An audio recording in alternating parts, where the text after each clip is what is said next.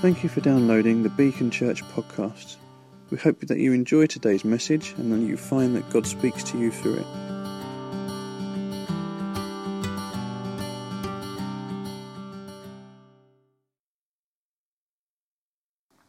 So, um, a couple of people, Owen and Owen and Steve Goulds, have been subject to a passion of mine in the last week or so. Okay, because I have been reading a lot uh, over the Christmas holiday uh, to do with some of my other work on something called cognitive science.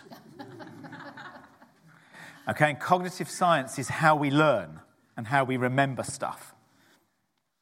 And uh, so I've, I've bored both of them. They, they, had, they had no option. Uh, They were sitting in front of me, so they were a captive audience. I've bored them silly about this stuff called cognitive science and the stuff that it's showing us about how we learn. So, some quite amazing stuff. So, so let me just tell you one quick thing. I, I, could, I did an hour's staff meeting on this this week, so I could keep you going on cognitive science for an hour, okay? Uh, but I won't. Right, our new learning happens in the front, of, uh, front part of our brain, and in the part of the brain it's called the working memory, okay? That's where new learning happens. It happens in the working memory. The working memory can't be expanded. So it's no good trying to do exercises to increase your working memory. Your working memory is that thing where, you know, if someone says to you, so, okay, so to get to the centre of Brixton, what you do is you go to the end of this road, you turn left, you then take another left, you go past Lambeth College, you'll come down to a big, and well, to be honest, by the time I've got to the end of this road, I'm done. That stuff goes on in your working memory and it can't be expanded. And um, working memory uh, can only hold two or three new things at a time. If you overload it, you lose it. It's gone. That, what, what, and you think about that yourself, you think, uh, what did he say? Which turning was it? Was it left at the. But you can't claw it back. So that's one thing we learned about, well, we looked about working memory. The other thing that I'm going to do a little experiment with some of you on today is that to help you learn things, it's really uh, helpful after you've heard something to have a short gap and then be to, made to recall it again. Okay? So, who was in the sermon last Sunday? Go on, put your hands up if you were here. I know you. Right. So, it's no good coming to you, is it? No. What do we, anybody remember what we talked about last Sunday? Cognitive science. no. Uh-uh. Oh, okay. Right, trusting God. Anybody remember, and I'm, I will put a clue up for this. Anybody remember, yes, it was about trust. Yeah, trust in the Lord and do good, remember? So, anybody remember what that word trust, the origin of that word trust? Petra? Oh, to roll away. Good try, but, but not correct. Sorry. The origin of the word trust at the back. Quickly run for rescue or refuge. Tur- yeah. Okay. The origin of that word trust in the Hebrew is to quickly turn for refuge. And one of the things we talked about was in this new year, trust in the Lord and do good. What does that mean? If you trust in the Lord, you're going to turn quickly to Him for refuge when you need it. Yeah? And we had the, the idea of like a child who hears a thunderclap and turns to mum or dad and puts their arms around, turn quickly to God for refuge. Okay, so there was that one. And then we also, we, so then we looked at, and this is where Petra may be, she may be coming into her own here.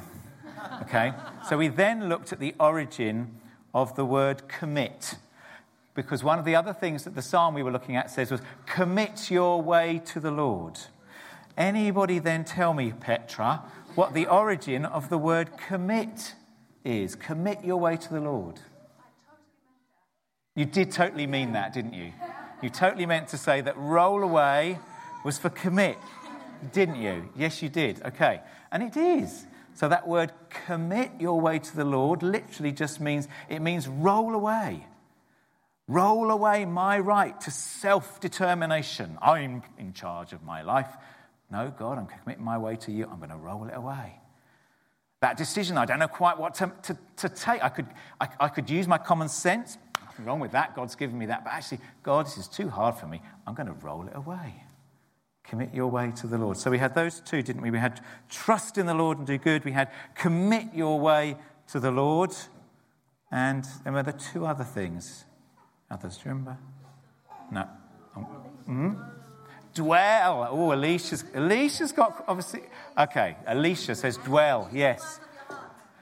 Great. So d- dwell in the land and enjoy safe pasture.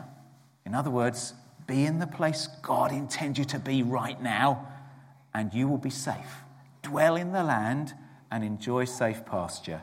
And what was the other one, Alicia? Just said it. Delight yourself in the Lord, and He will give you the desires of your heart. And we talked about that moment where you think, where you're feeling discontented. And you then have to ask yourself the question okay, God, I'm discontented about this. Has my center of delight moved? Have I shifted? Have I moved to those wells that you dig yourself? You know, talked about the cisterns. Have I moved there? And have I stopped delighting in you? Is that why I'm discontent? So, my advice was to you if you find yourself this year feeling a bit discontent about something, miserable about something, there may be good reason for it, but one of the reasons might be ah, the center of my delight has shifted. Oh, God, so, so I'm going to center my delight on you again. What, what did we say was great to help center your delight back on God again? Owen, worship. Worship is great for centering our delight back on Him. Did you delight in God a bit this morning when we worshiped together? Yeah, didn't Alicia lead us well? Hadn't she selected some good songs for us this morning? Yeah, let's, let's thank Alicia for good church. Okay, that has absolutely nothing to do with what I'm preaching on today. but I just thought, let's revisit it. Let's do the memory thing. And then perhaps next week I'll ask you again. what we are going to look at today is we're going to look at the grace of giving. The grace of giving. And uh, I'm going to talk a little, in a little while about Ben, about our dear Ben. And for those of you who don't know Ben, Ben was an elder at this church with us, and uh, we, we lost him to cancer at the end of September of, of this last year. And, uh, and Ben, in fact, probably part of the reason why I'm doing this preach today on giving is because in one of our conversations in hospital, Ben said, Phil, it's about time we had another, another preach on giving. Okay? Now, that's not because our finances are in a difficult position, they're not. Um, praise the Lord. We're grateful to God for that, and we're grateful to his people who faithfully give. But actually, t- speaking about giving is part of, if you like, the pastoral responsibility of church leaders, because this isn't about uh, trying to get you to give more money. There is a, a pastoral element. In other words, when we speak about giving, we are caring for you, because the Bible talks about giving, and therefore we must also talk about giving. And so, as part of this, I will mention Ben but he's probably uh, the instigator of this. So, as we turn to this subject, and we're not going to just look at one passage, we're going to flit about a bit just to look at, the, at what we might call biblical principles of giving. Let's pray that God will speak to our hearts. Let's pray together. Father, we do thank you for uh, your presence with us already today. We thank you so much that where two or three are gathered in your name, you are in the midst, and that is our testimony time and again. It's been our testimony this morning as we've lifted our gaze to you. We have sensed your presence and we have tasted again that the Lord is good. And so, Father, we thank you that when we come to you uh, and to your word, we can come confident that once again we will taste that the Lord is good. And I pray, Father, that as we look at this area of giving, Lord, it will be a great grace to us and once again, we will taste your goodness and respond in praise and worship. Amen. So let's just look at a few things around giving, and then um, I loved that song about faithfulness we did at the start, so we might finish with that again. That's all right, Alicia. So let's just look at a few principles around giving. First thing to say is, is probably quite an important one, and that is God doesn't need anything from us. Okay? He doesn't need anything. Rather, he is the one who initiates the giving. Listen to this passage from Acts. And here, Paul is being recounted talking, and I think it's he's in Athens, and he's talking to a group of, um, of scholars who worship other gods, and this is what he says The God who made the world and everything in it is the Lord of heaven and earth, and does not live in temples built by human hands. And he is not served by human hands as if he needed anything. Rather, he himself gives everyone life and breath and everything else. So God doesn't require us to give because he needs something. He is all sufficient. In fact, he is the giver in the first place. So, therefore, why does the Bible tell us to give? Why does Jesus talk about that? Why does he talk about money more than he talks about anything else? And why, as a church, is it helpful for us every now and then to look at this thing called the grace of giving? Paul calls it a grace. Is that amazing? He talks about the grace of giving. Now, what a grace is? Grace is kindness it's unmerited favor. He says, and Paul says to one of the churches in a place called Corinth, excel in the grace of giving. Giving is a wonderful thing. We don't always see it that way, but that's what it is. It's, it's a grace. The Bible says about Jesus, from his fullness, we have all received grace upon grace. And then Jesus says, freely you've received, freely give. So if God doesn't need anything, why do we give? And here's the good news about why we give. One of the reasons is because God wants us to share in his joy. That might not automatically come to our minds when we think about reaching into our pockets and giving, but actually, one of the reasons why we give is because God wants us to share in his joy. He is the ultimate giver, and he wants us to share in that joy. Jesus is recorded as saying in Acts 20, It is more blessed to give than to receive. We know that one well, don't we? It's more blessed to give than to receive. So let me tell you a little bit of a story about Ben. One of the things that Ben and I talked a lot about while he was ill was about giving and receiving. And for those of us who knew Ben and know Ben and Emma, you will know that he was a great giver in many, many ways. He was very financially generous, not just to the church, but he and Emma were generous to individuals. Uh, he, was, he and Emma were very, and Emma still is very hospitable. Um, they gave a room in their house for someone to come and live in it. Ben was a great giver. He felt quite comfortable giving. And then when the Lord's hand was on him, and uh, sometimes the Lord puts his hand on us, doesn't he? When, and suddenly it was more difficult for him to give, and suddenly he had to, be, he had to receive. And at first, Ben struggled with that. You remember Emma? Talked about, well, my family shouldn't be having meals brought round by people from the church. I mean, it's the sort of thing that we do. I don't I feel really uncomfortable with it. And so we talked over a long time about him learning to receive. And, uh, and he did. And my goodness, sometimes he, towards the end of his illness, he was more than happy to ask for stuff. he was, wasn't he? Yeah? Phil, could you go and get me some raspberries and some banana from the Sainsbury's just around the corner? Yes, Ben, I'll go and get raspberries. Okay? Ben had never been really an ask for that sort of thing before, but suddenly Ben's asking for stuff. He's receiving it. At first, he would try and give me the money for it, and I would say, It's okay, Ben, have it on me. Oh, no, you've, ben, you paid your travel fare to go up. Ben, it's okay, let me just, okay, let me bless you, it's okay. By the end, he wasn't offering to pay anymore. he was happy to receive it.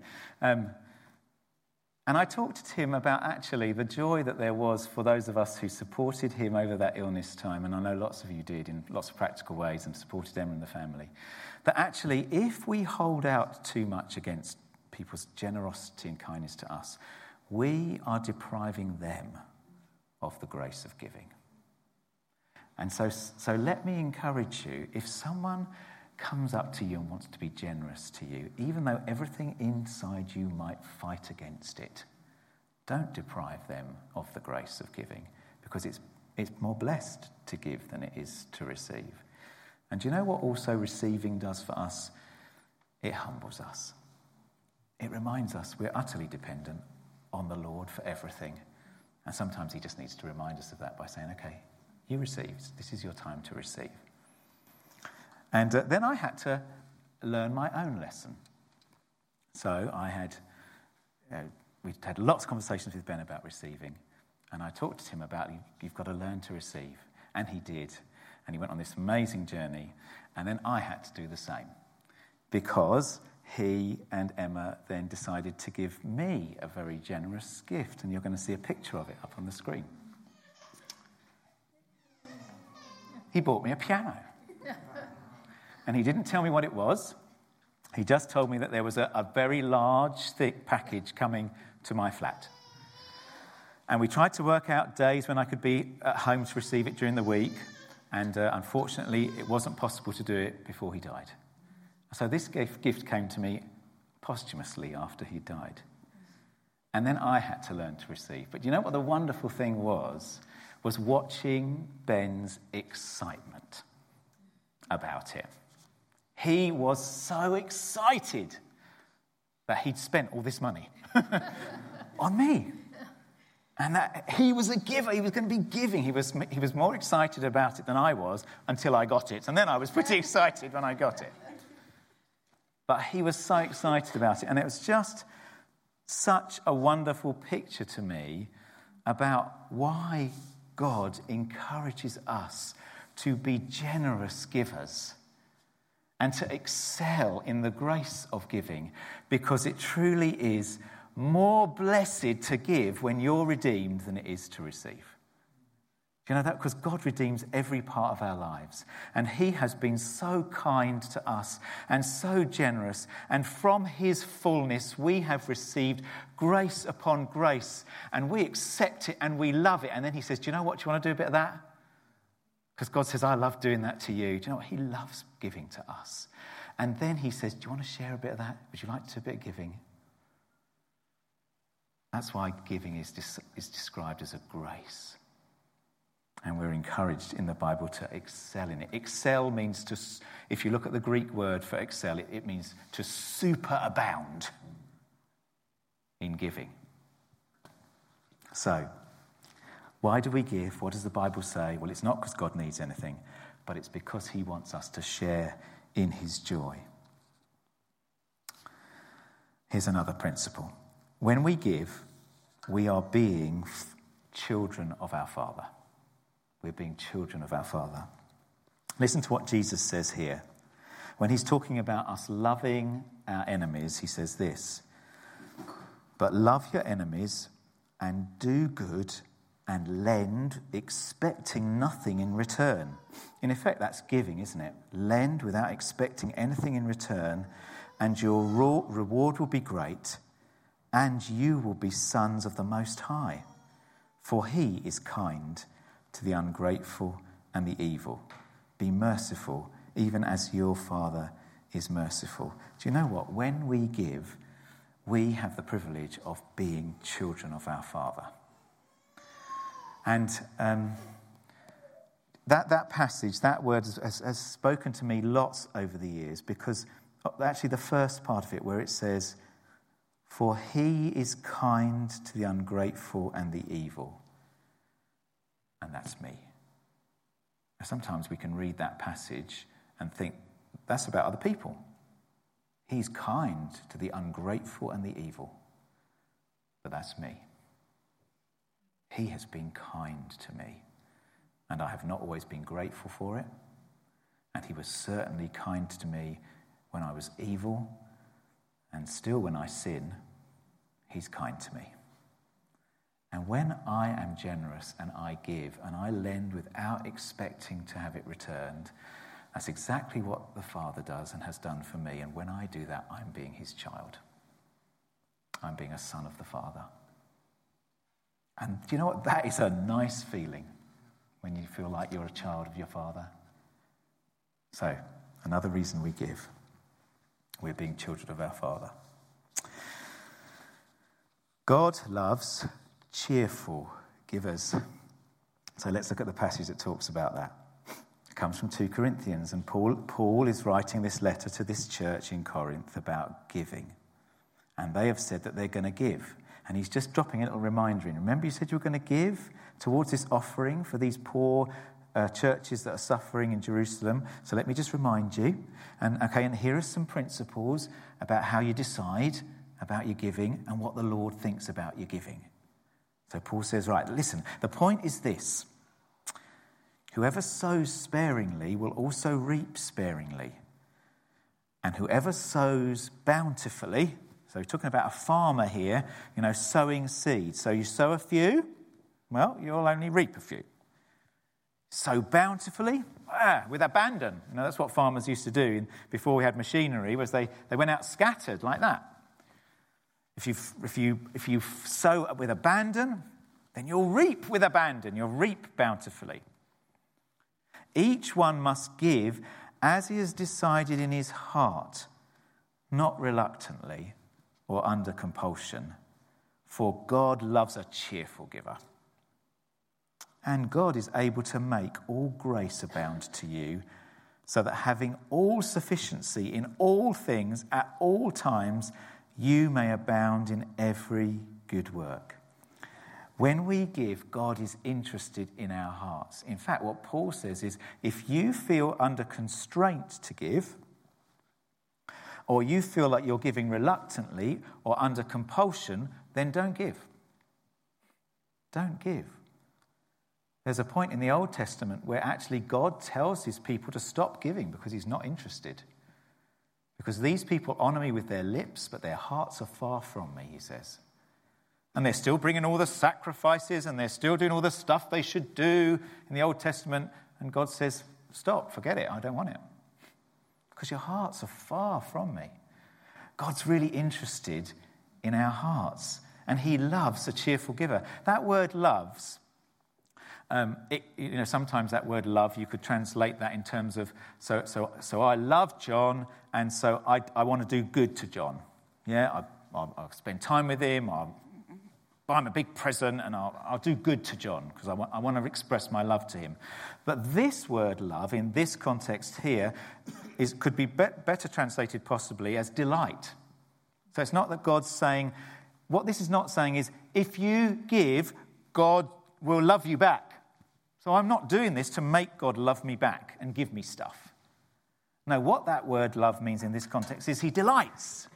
God delights in a cheerful giver. He's happy when we're cheerful about giving. He, delight, he looks at you and he says, Dave, oh, I delight in you the way you've just reached into your wallet for that. God, I'm just delighted in you. And you can sense God's pleasure on you. Isn't it nice to sense God's pleasure? You know, he delights in us when we give.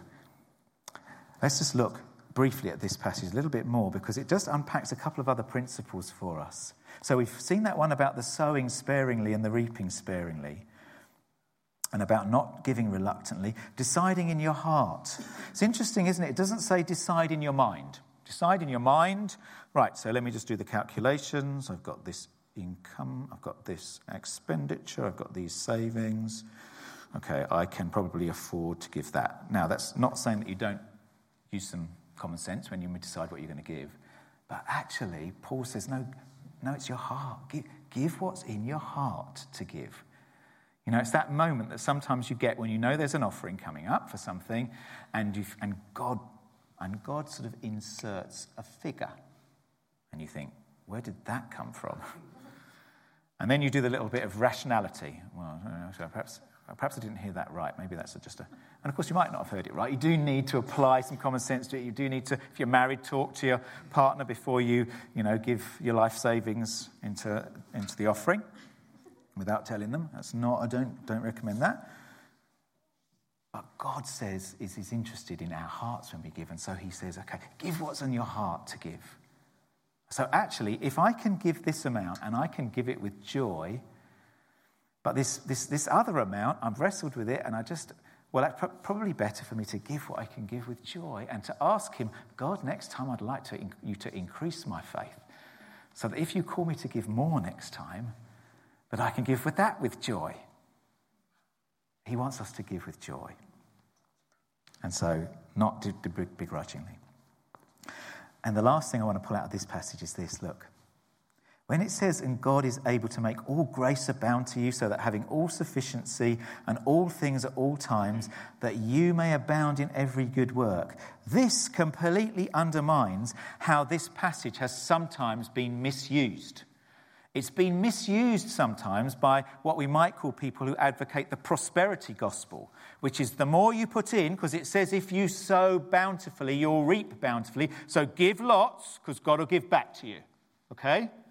Yeah, give lots now, and there's a Mercedes coming in a year's time from the Lord. Okay, that's not what it says. What it says is that if we give bountifully, then what does he do? He is able to make all grace abound to you, so that having everything you need, all sufficiency at all times, you may be able to abound in every possession? No, in every good work. What he does when we give bountifully is he increases our capacity to do more good. And there is very little that rewards us more than knowing we are about our Father's business. Remember, Jesus said, My bread, my food is to do the will of him who sent me and to finish his work. It was, it was the thing that kept Jesus going was knowing he was, it was the thing that kept Jesus going when he went to the cross was he knew he was doing his father's work. He was pleasing his father. He was doing good work. He was coming to save us.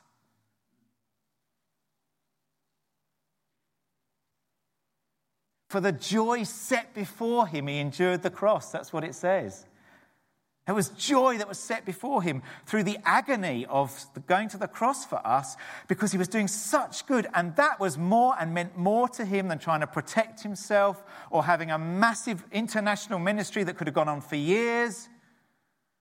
Because the thing that really got him going in the mornings was pleasing his father and doing good. And what this passage says is if we are generous and bountiful when we give, He will increase our capacity to do even more good and we'll delight in it. Yeah? And we, do you know what? We know, don't we, that there's actually no real delight in hoarding resources. Because he tells the salutary story, Jesus, doesn't he, of the rich fool who hoards up all his stuff in his barns and that very night his life is taken from him. So we know that that's where our delight really is. Let's pursue it by being generous and bountiful. But, but, giving may be costly in the short term. It may be costly in the short term. Listen to this story from Jesus. Jesus sat down opposite the treasury and watched the people putting money into the offering box. Can you imagine that? We have an offering, and Jesus is sitting there watching what we're giving. My goodness. Do you know what? He does. He does. Many rich people put in large sums, and a poor widow came and put in two small copper coins, which make a penny. And he called his disciples to him, and he said to them, Truly I say to you, this poor widow has put in more than all those who are contributing to the offering box. For they all contributed out of their abundance. But she, out of her poverty, has put in everything she had, all she had to live on. Giving in the short term can be costly. But we know that the story that Jesus tells is about a reward that comes sometimes later. One of my heroes, which some of you will know about, is a man called George Muller, who opened loads of orphanages in the 1800s and, and spent the equivalent in our days money of millions of pounds on running these huge orphanages, and he never once asked anybody for a penny because he wanted to do it all through prayer and faith. And uh, one day he tells the story of a, of a, a spinster who um, was a seamstress. She just worked at home. She was quite disabled. She had very little money, and uh, she just sewed you know, a few things to just make a few pennies, and that's how she got through life. And then suddenly she comes into an inheritance when um, a relative dies.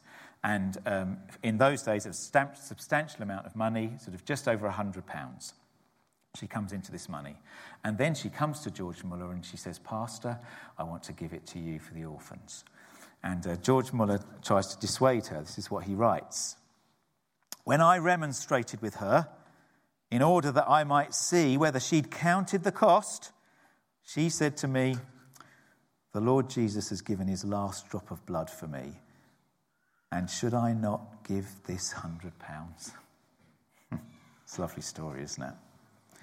Giving may be costly in the short term, but there is reward. And this is the last part that we'll look at now. And this is the reward that comes. The Father rewards our giving. So listen to Jesus. Jesus says this in Matthew 6 Beware of practicing your righteousness before other people in order to be seen by them. For then you will have no reward from your Father who is in heaven. Thus, when you give to the needy, sound no trumpet before you, as the hypocrites do in the synagogues and in the streets, that they may be praised by others. Truly, I say to you, they have received their reward. So, in other words, Jesus is saying, if, you, if we give because we want to impress other people, well, we can get there. We can get that. We can get people to be impressed with us, and that's, that's it. That's the reward. You can feel good about yourself for a little while because somebody else says, Oh, wow, that's so generous of you. And you feel good for a moment about that. That's it. Jesus says, Yeah, if that's, that's the reward you want, then yeah, go around telling everybody what you're giving. And that'll be your reward. But there's an alternative, and he says this Truly I say to you, they've, they have received their reward, but when you give to the needy, do not let your left hand know what your right hand's doing, so that your giving may be in secret. And your Father who sees in secret will reward you. You know, sometimes, sometimes there's this thing called delayed gratification, isn't there? You know, we give and we don't get the reward right now, or not in the way that we might expect, but the promise of Scripture is that if we give bountifully and secretly and in front of our Father and nobody else, Father, you know my heart, I think this is what you're telling me to give. I'm going to do it gladly. And if I'm not feeling glad about it, I'm either not going to do it, or actually, probably better, I'm going to get on my knees and say, Change my heart, oh God. And I'm going to give. And then once it's gone, do you know what? I'm not going to worry about it because I just know that you say your reward when, when I do something in secret before you, your reward. I wonder what it'll be. I wonder what it'll be. It might not be more money. Probably won't be. Could not, might not be. Or if it is, it's probably so you can give more of it again. But he will reward you in one way or another because that is his faithful promise. And so we um, have an opportunity in a couple of weeks to give and uh, we, we talked together, just Owen and I, about what, what we think we're, we're going to do over the next year in terms of giving. And as I've said to you, we're, we're very blessed here. We're not, um, we're not desperate for money by any means. The Lord is good to us, and you are good to the church by giving what you give, and that's wonderful. Um, but there are some things that we would really like to give into that are above and beyond our normal, regular uh, ex- expenses. And so I want to just tell you very briefly about the four things that we are that we would love to be able to give to. And so we're going to have an offering over two weeks fairly soon. Have we got the dates? Um, thanks, Bill. So 4th and the 11th of February. So that's uh, not next week, not the following week, but then the 4th is the week after that, and the 11th is the following week. And uh, we, we, we're encouraging you to pray about what you can bring and give at that time. And these are the things uh, that, that this will enable us to do. Okay, so if, if, if, we can, uh, if we have an offering, then it will help us to be able to do some of these things that will bless our people and will bless beyond. So here they are. The first one, which, um, if you were here when Steve and Emma spoke uh, about mission, is something called Orchards. And uh, Emma doesn't know this yet, but I'm going to ask her, we're going to ask her in a couple of weeks' time, if she's around, to just give us a little bit of a picture of what Orchards is. Uh, to just to give you a very quick, a brief summary, it is a charity that Emma uh, and a friend are setting up to work particularly with uh, women who uh, may have experienced abuse of some kind in the past and uh, they are very keen for it to be connected in with a local church rather than just a charity that stands out there. And we are more than happy for that to be us. And so um, I'm going to join the, the, board of trustees for that charity. And uh, we would like to be able to bless that charity as they start up. They needed some start-up funds, and we would love to be able to give towards that as Emma um, sets up that charity. And then one of the other things, and uh, I've just made sure that I get, the, I get it right. Regions Beyond, not new ground. So, Regions Beyond is a family of churches led by a guy called Steve Oliver who's been here to preach. And it's a family of churches that are across the world, some in the UK, but also some uh, in other areas of the world. And we are just exploring, getting really involved with them. And Owen will talk about that a little bit next week. But that's one of the other things we would like to give to, if you like. These are the two things that are outside of us orchards and into the work that Regions Beyond do, because they are very missional, involved in lots of mission work right across the world. And we would love to be able to give towards the work that they're doing. So those are the two, if you like, the externals. And then the two internals that we would like to, to make happen again this year and ensure that everybody who would love to go can come however much or however little they can pay towards it. And that's New Day for our youth, uh, which is an event in the summer that we take them to, uh, which has just been great over the years. And I think if you ask some of our youth, they will say that those have been significant moments for them at New Day in terms of their faith. And so um, we would love to be able to, again, support the young people to go to New Day, particularly those who might not be able to come up with all the money themselves. And then our weekend away. And as um, uh, Owen talked about, we are really keen that everybody here who calls Beacon their church will be able to come on that weekend away. But we understand that some will be able to give more towards that than others. And so we therefore love to be able to supplement and, and support those of you who maybe can't come up with all the money for that weekend. So we just can say to you, don't worry, you pay that, what you can cover, we'll cover the rest. And so to be able to do these things, uh, we're going to be taking up that offering uh, in two weeks' time. And it will go over two weeks, so if you, get the, if you forget the first week, well, then there's an opportunity then to give the next week. Okay. Let's pray, and then we're going to sing that great song on God's faithfulness, and then we're going to go and have a cup of coffee and go home. Okay? Let's pray. Father, we want to thank you for your incredible, constant generosity to us. And we thank you, Lord Jesus, that you did not count the cost when you went to the cross. But instead, you who had no sin became sin for us so that we might have the righteousness of God. We're so grateful, Father, that you are such a generous God to us. And we pray that you will do something in our hearts so that we too will be generous. And we pray that by being generous, we will experience and share your joy because that's why you want us to give. It's so that we can experience the joy of being part of what you're doing, being about our Father's business, being the sons and daughters of our Father responding to your generosity to us and experiencing the joy that God has when He gives and sharing in that. And so we pray, oh God, as we, as we think about our own giving, the regular giving to the church here and, and to other places, and as we come, come towards these offering days, we pray, oh God, show us, show us what you'd have us give. But more than that, more than that, oh God, make us a habitually generous and bountiful people, we pray. And we ask in Jesus' name. Amen. Let's stand together and we're going to sing that, that great song. If I can. Right, glass, I need my glasses. Thank you.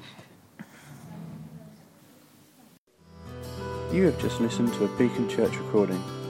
If you would like more information about us, our vision, the team, or upcoming events, please visit our website which is beacon-church.org. You can email us at office at beacon-church.com or find us socially on Twitter, Facebook and Instagram. You are welcome to share this recording as you wish, but please do not make any edits without express consent. Thank you.